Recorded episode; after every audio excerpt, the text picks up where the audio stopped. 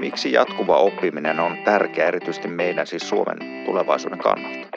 Miten työelämän ja oppilaitosten yhteistyötä voitaisiin hyödyntää nykyistä paremmin, kun halutaan edistää jatkuvaa oppimista? Minkälainen on meidän niin järjestelmän uudistumiskyky, että uskalletaanko me kokeilla niin erilaisia asioita? Minkälaista rohkeutta siihen on ja miten niiden kanssa pitäisi edetä?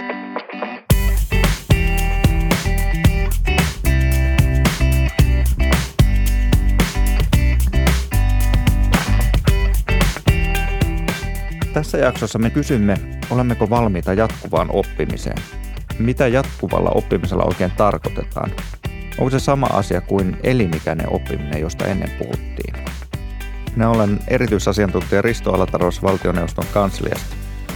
Vieraanamme on tänään tutkija Olli Oosi Oval Groupista. Tervetuloa. Kiitos. Ja toisena vieraanamme on kansanedustaja Sofia Viikman. Tervetuloa. Kiitos.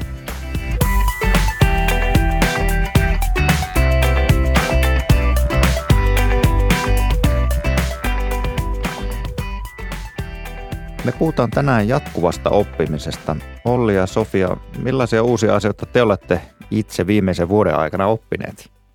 Kyllä sitä aina eniten uutta oppii silloin, kun joutuu tai pääsee sellaisten asioiden kanssa tekemisiin, jotka ei ole ennestään tuttuja. Vaikka se kuulostaakin vähän kliseeltä, niin, niin on hyödyllistä mennä epämukavuusalueelle. Esimerkiksi itse on ollut käytännössä aina, kun on ollut vaikuttamisen ja päätöksenteon kanssa tekemisissä, niin on ollut tekemisissä näiden koulutus- ja sivistysasioiden kanssa. Ja eniten äh, sitä opettaa se, että ottaa myös uusia aiheita ja politiikan sektoreita, jos näin voi sanoa, niin, niin haltuun ja työskentelee mahdollisimman laajasti eri asioiden parissa. Silloin myös oppii eniten. Kuulostaa hyvin tutulta ja meidän kun työ on erilaisten asioiden selvittelyä ja tutkimista, niin siinä on tavallaan se oppiminen sisäänrakennettuna, että ei edes pysty laskemaan, että mitä kaikkia uusia asioita on tullut vuoden aikana opittua. Millaisiin kysymyksiin haluaisitte tässä jaksossa toisiltanne ideoita ja vastauksia? Sofia, mitä haluaisit kysyä Ollilta jatkuvasta oppimisesta? Esimerkiksi äh, se on kiinnostava kysymys, että miten työelämän ja oppilaitosten yhteistyötä voitaisiin hyödyntää nykyistä paremmin, kun halutaan edistää jatkuvaa oppimista. Toinen kiinnostava kysymys voisi olla vaikkapa, millaisia muutoksia suomalaisessa työelämässä tarvitaan jatkuvan oppimisen mahdollistamiseksi.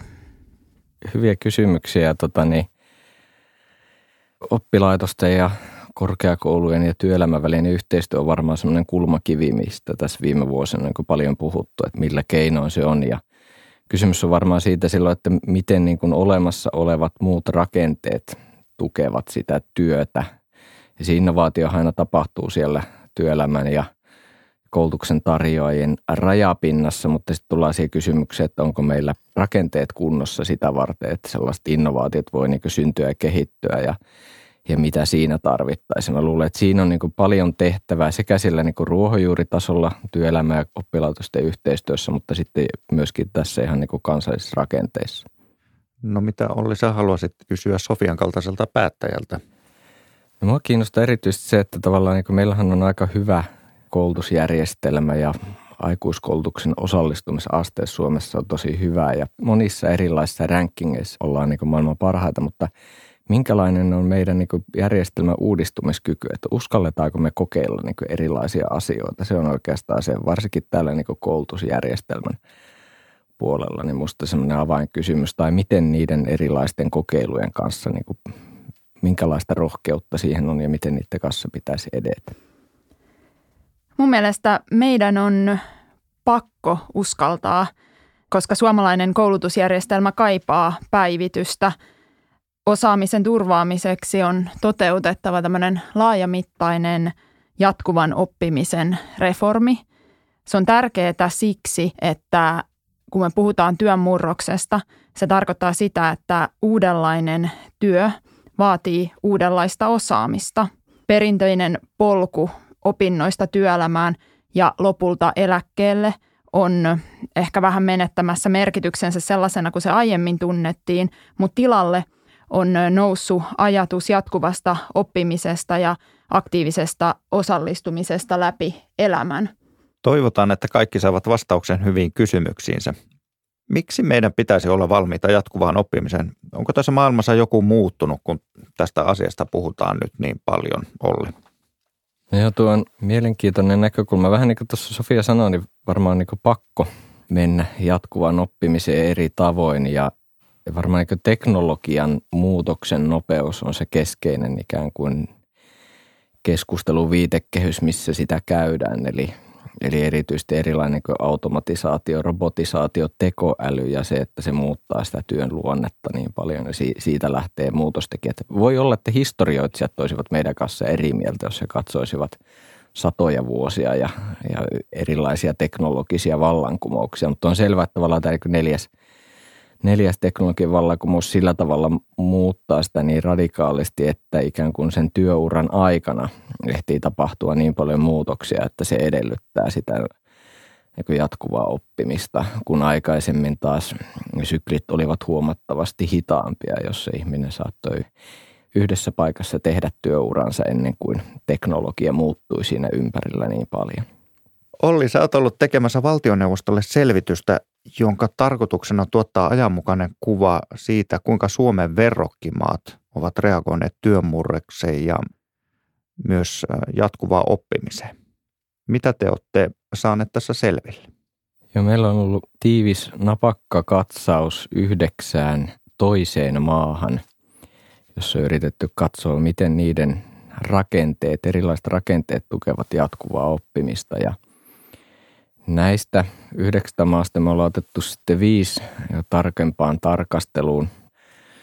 Semmoista keskeistä viisi, mitä me valittiin, oli tästä läheltä tietysti pitää aina valita joitakin. Niin Tanskaa katsottiin, että miten nämä niin rakenteet heijastuu, heijastuu siellä. Siitä Alankomaat, Irlanti, mutta sitten vähän kauempaa Korea, Singapore, tämmöistä Aasian maista, jossa perinteinen niin kuin, ää, sosiaaliturva on ihan erityyppinen kuin Pohjoismaissa. Ja tota niin, semmoisia isompia trendejä, mitä sieltä ehkä nousee, on se, että, että tavallaan aika monella maalla on ikään kuin ollut hyvin systemaattinen rakenne elinikäisen oppimisen, jatkuvan oppimisen kehittämiseen niin kuin poikkihallinnollisesti strategiana, ää, instituutioina, yhteistyörakenteena. Ja meillä Suomessa se on ollut ehkä enemmän tämmöistä hallituskausittaista ad hoc-tyyppistä toimintaa – Toinen niin semmoinen aika iso rakenne liittyy ikään kuin siihen haasteeseen, että miten me jatkuva oppiminen rahoitetaan ja minkälaisia niin kuin erilaisia yhteisrahoittamisen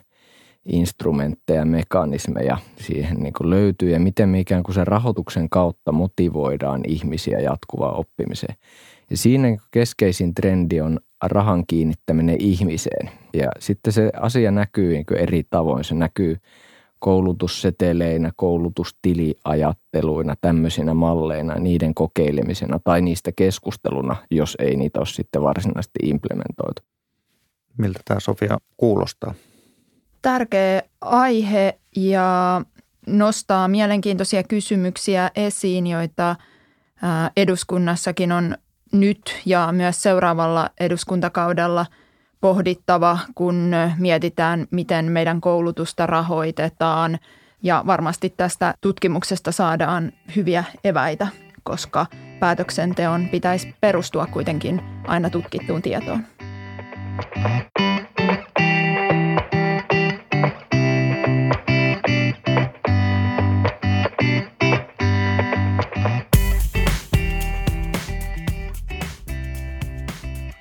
Miltä se nyt näyttää? Ollaanko me suomalaiset tällä hetkellä valmiita jatkuvaan oppimiseen verrattuna muihin verokkimaihin? Jos kansainvälisesti vertailla ajattelee, niin Suomi on kuitenkin aina ollut aikuiskoulutuksen osallistumisen kärkimaa OECD-tilastojen pohjalta, että voisi ajatella, että meillä ne perus, perusvalmiudet ovat siihen olemassa paremmin kuin muilla mailla, mutta ehkä meidänkin ajattelutapa-analyysi on, että me tarvitaan ikään kuin uuden tyyppisiä – instrumentteja, kuten tämmöiset niin kuin taloudelliset kannusteet tai uuden tyyppisiä keinoja sinne niin kuin, ää, koulutuksen ja työelämän väliseen yhteistyöhön, jotta ikään kuin niitä mahdollisuuksia ikään kuin oppimiseen syntyy. Minkälaisia uusia keinoja ne voisi olla? No me ollaan tässä katsottu noita muita maita ja siellä on Lähdetään ensinnäkin siitä, että rahaa tietysti ohjaa, että katsoo, että meidän koulutusjärjestelmän rahoitusmallit kannustaa jatkuvaa oppimiseen. Monissa selvityksissä on todettu, että ne eivät kannusta ja jatkuva oppimisen painoarvo on 5-9 prosenttia korkeakoulutuksen rahoitusmalleissa. Että monet maat on koettanut ikään kuin valtion taholta tai sosiaalipartnereiden rahoittamana sitten luoda erilaisia vaikka välittäjämekanismeja korkeakoulu- ja työelämän väliin, eli tämmöisiä skills broker-tyyppisiä ratkaisuja, jos jotkut funktiot ikään kuin innovoivat sitä opetustarjontaa. Toiset ovat rahoittaneet sitten ihan puhtaasti tavallaan semmoisia tutkintojen rinnalle tämmöisiä räätälöityjä koulutusohjelmia ja mahdollisuuksia. Se on niin yksi keino. Ehkä niin tuommoisen osa-aikaisen ja modulaarisen koulutustarjonnan kehittäminen on kolmas niin iso trendi, mikä näissä muissa maissa heijastuu ihan eri tavalla ja ne sitten puolestaan vaatii tavallaan myöskin niin kuin työelämässä opitun osaamisen tunnistamista ja tunnustamista ja sen niin kuin vahvoja käytäntöjä, joskin tässä jälkimmäisessä kovin moni muukaan maa ei ole kauhean hyvin onnistunut. Ehkä parhaiten se näkyy niissä maissa, kuten Korea, Singapore, jotka niin kuin perustavat sen koko aikuiskoulutusjärjestelmänsä hyvin vahvasti tämmöisiin niin kuin – koulutusseteli tai koulutustilityyppisiin lyhytkestoisen osaamisen koulutuksia sen pohjalta ikään kuin tutkintojen rakentamiseen. Että se on tietysti niin peruskoulutusjärjestelmänä ovat erilaisia kuin meidän. Mitä Sofia ajattelet näistä tuloksista? Suomen on tosi tärkeää onnistua nykyistä vielä paremmin jatkuvan oppimisen mahdollistamisessa ja – esimerkiksi edettävä siinä, että opiskelu korkeakouluissa olisi nykyistä paremmin mahdollista myös työelämän ohessa, eli täyspäiväisen työskentelyn ohessa. Meillä on aika lailla vielä vallalla ajatus siitä, että opiskelu korkeakoulussa tarkoittaa täysipäiväistä opiskelua tutkintotavoitteisesti – sitä varmasti tarvitaan yhä jatkossakin, mutta sen rinnalle pitää tuoda yhä enemmän mahdollisuuksia täydentää työelämässä ollessaan osaamistaan korkeakoulutasoisilla opinnoilla niin, että sen opiskelun ei aina tarvitse johtaa tutkintoon, vaan se voi olla esimerkiksi jonkun tietyn moduulin suorittaminen. Ja tätä on jo lähdetty kehittämään ja, ja, ja sitä pitää lisätä ja sen tietysti pitää – näkyä myös koulutuksen rahoituksessa, että korkeakouluilla on mahdollista tällaisia kokonaisuuksia tarjota. Osaamista tulevaisuudessa hankitaan erilaisista lähteistä ja eri tavoin ja sitä päivitetään työuran aikana yhä useammin ja jatkuvasti – niin se haastaa myös osaamisen tunnustamisen tavat. Eli pitää löytää muitakin keinoja tunnistaa osaamista kuin perinteiset nykymuotoiset tutkinnot, joilla on edelleen paikkansa. Mutta koska osaaminen hankitaan eri lähteistä, niin, niin se, se täytyy huomioida. Puhuit Olli tästä jo osaamistilistä, että se olisi hyvä väline esimerkiksi. Miten muita menettelytapoja tai malleja näistä verrokkimaista voisi Suomeen omaksua? Näissä kansainvälisissä vertailuissa on sellainen haaste, että tavallaan jos zoomaa todella ylös, niin kaikki maat tekevät ihan samoja asioita. Ja jos zoomaat todella alas yksittäiseen käytäntöön, niin ne käytännöt eivät ole siirrettävissä, koska ne selittyvät sosiaalikulttuurisilla tekijöillä tai muilla. Että on löydettävä semmoinen jonkunlainen kultainen keskitie, että mitä tästä voidaan oppia. Ja tässä meidän selvityksessä aika monet maat on – kiinnittänyt rahaa ihmiseen, joko koulutustilin tai koulutussetelien tai muiden kautta. Ja me on koitettu nostaa niistä niin kuin tiettyjä oppeja ikään kuin siihen implementaatioon, että mitä siitä seuraa. Et se, on, se on varmasti niin kuin yksi toimenpide. Toinen on sitten se, että arvioi sen, että missä määrin suomalaiset rakenteet tukee sitä tarjoaman innovaatiota. Eli siis työelämän ja koulutuksen tarjoajien välistä yhteistyötä. Ehkä muita instrumentteja on tämmöiset erilaisen niin kuin tavallaan – erilaisten oppimisen alustojen kiihdyttäminen. Puhutaan Massively Open Online Courses, eli MOOCs, tai jotkut muut tämmöiset oppimisen alustat, että miten sä saat tavallaan niitä sen tyyppisiä leviämään, sellaisia osaamisen kehittämisalustoja. Sitten meillä on ehkä vielä arvioimatta tai miettimättä meidän verotuksen kannustavuus oppimisen näkökulmasta.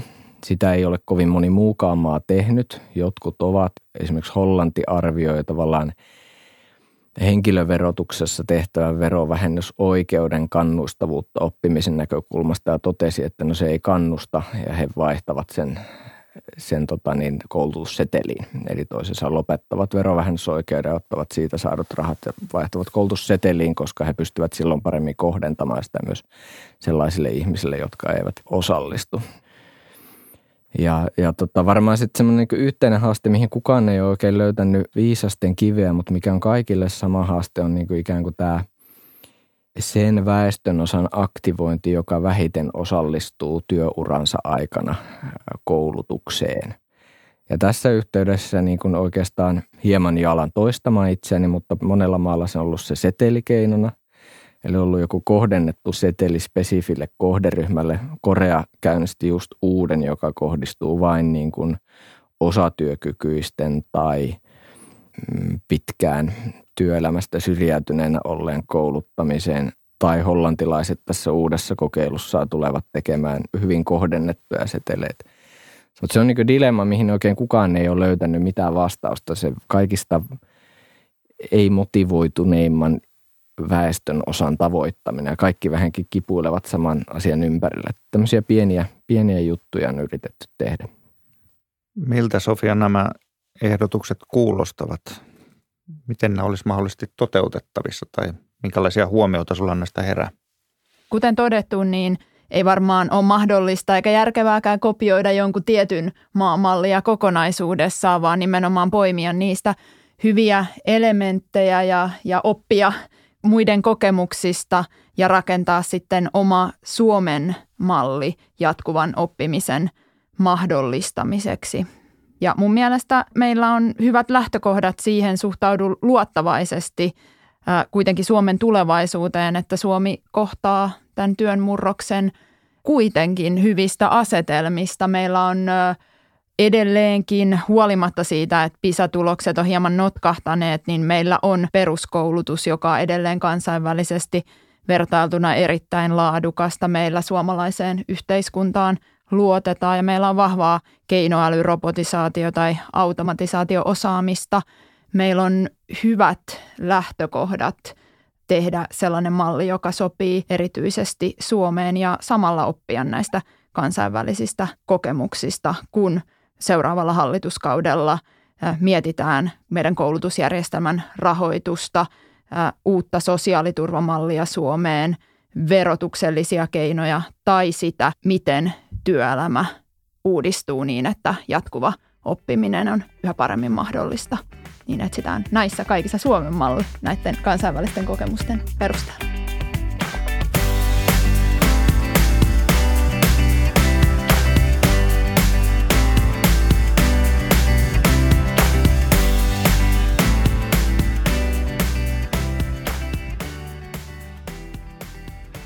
Voitko sä Olli kertoa jotain teidän tulosten pohjalta mahdollisesti vetämistä suosituksista päätöksentekijöille ja hallinnolle?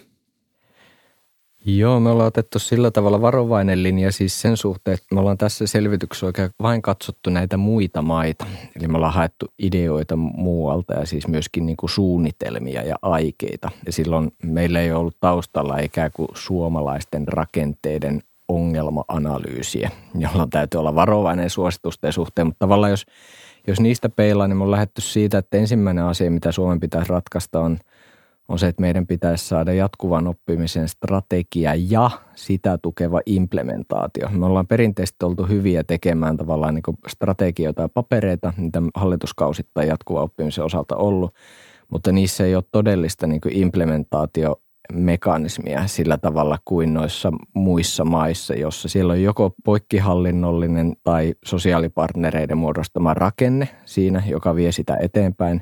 Jos on tämmöinen sosiaalipartnerin rakenne, niin se usein heijastuu sitten suoraan niin kollektiivisiin sopimuksiin, kuten Tanskassa. Jos se on spesifi rakenne, niin se on saattanut olla – eri ministeriöiden yhteinen instituutti, joka hoitaa tätä, kuten Koreassa tai Singaporessa, jossa tavallaan luodaan se. Eli tavallaan tarvittaisiin jotain semmoista rakennetta, jota meillä ei ole, jotta ikään kuin se jatkuvan oppimisen kehittämisen ikään kuin struktuuri olisi ylihallituskausittainen, koska se tällä hetkellä kiteytyy aina hallituskausittaisiin aloitteisiin. Ja se, sehän voi olla mitä vaan, mutta me ollaan korostettu sitä implementaation rakennetta siinä. Toinen liittyy me, mikä on aika lailla vahvistettu meidän eri haastatteluissa ja tästä tuolla korkeakoulun tutkimuspäivilläkin ollut puhumassa, niin, niin että me tarvitaan kokeilu Suomessa tai pilotointiprojekti näistä koulutusseteleistä, jotta me nähdään, että miten ne istuu Suomen kontekstiin ja siihen tarjotaan tuossa tutkimuksessa sitten tiettyä oppia siihen implementaatioon. Kolmas asia, mitä meidän täytyy katsoa, on, on se Suomen henkilöverotuksen verovähennysoikeuden toimivuus jatkuva oppimisen näkökulmasta. Sitä ei ole mitenkään arvioitu.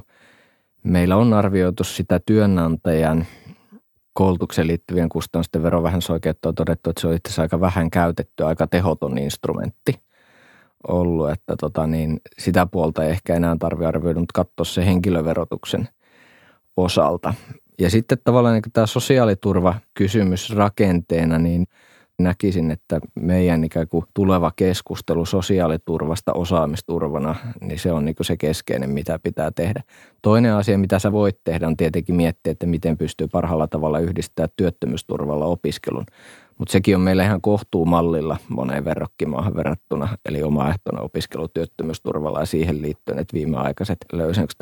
Nämä on ehkä niitä, mihin me otetaan noin niin kuin – isot asiat kantaa ja sitten koetettu tuoda näitä tavallaan sen tarjoaman innovoinnin ideoita, että tavallaan niin kuin just tämä korkeakoulutyöelämäyhteistyö, siihen tämmöiset niin kuin uuden tyyppiset rahoitusmekanismit tai keinot, että miten sä voit rahoittaa sellaisia ohjelmia. Sitten tämä niin kuin osa-aikaisen opiskelun mahdollistaminen, jota me tietysti nyt ollaan niin kuin meneillä olevilla lakimuutoksilla tehty, mutta siinä voi kysyä vielä, että onko se, niin kuin, onko se niin kuin riittävä – ja, ja tota, sitten tämmöiset niin työelämän ja oppilaitosten väliset niin välittäjärakenteet, että, että voisiko niistä ottaa oppia. Että nämä on ollut niitä meidän semmoisia tämän hetken suosituksia, mitä ollaan tässä työstövaiheessa tehty ja tunnusteltu eri sidosryhmiltä.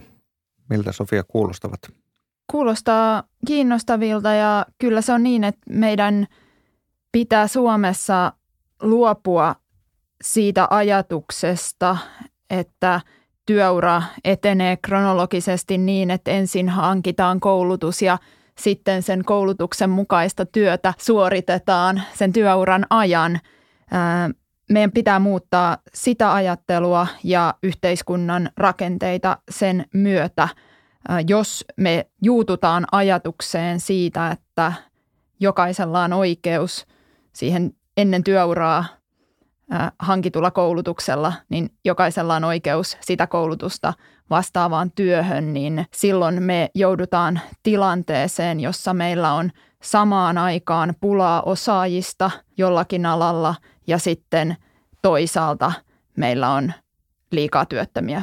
Ja ehkä meidän pitää kääntää meidän ajattelua siitä oikeuskoulutusta vastaavaan työhön enemmänkin siihen, että oikeus opiskeluun – sellaiselle alalle, että sillä koulutuksella voi työllistyä. Olisiko tässä jotain sellaisia pieniä tai joku pieni asia, joka periaatteessa voisi toteuttaa hyvin nopeastikin?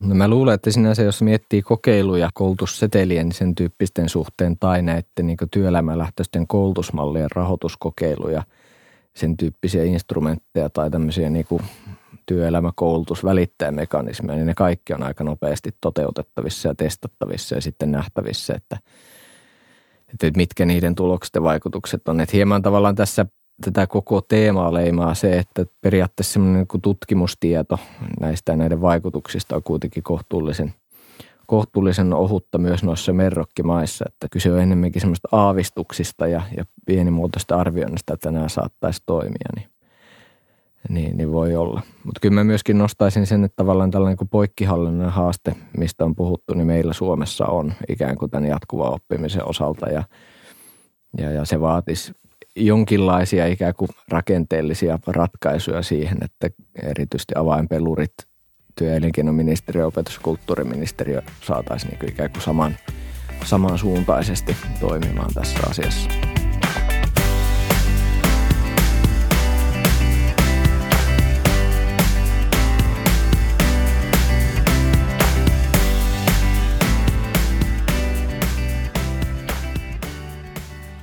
Mikä on yksi asia, joka tästä keskustelusta jäi päällimmäisenä mieleen?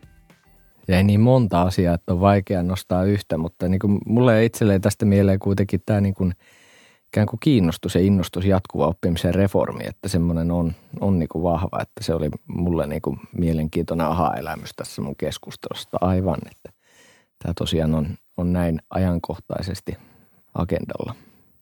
Lopulta kuitenkin se, mitä jäi tästäkin keskustelusta mieleen, niin paras keino eriarvoisuuden ehkäisyyn on hyvä ja joustava suomalainen koulutusjärjestelmä, joka uudistuu ja vastaa niihin suuriin odotuksiin, joita tässäkin keskustelussa asetettiin.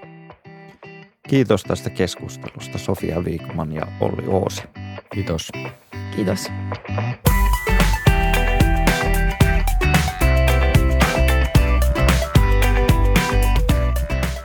Kuuntelit valtioneuvoston selvitys- ja tutkimustoiminnan Hyvä kysymys podcastia. Löydät sen osoitteesta tietokäyttöön.fi sekä iTunesista ja Spotifysta. Lisää tutkittua tietoa päätöksenteon tueksi löydät Twitteristä hashtagillä tietokäyttöön.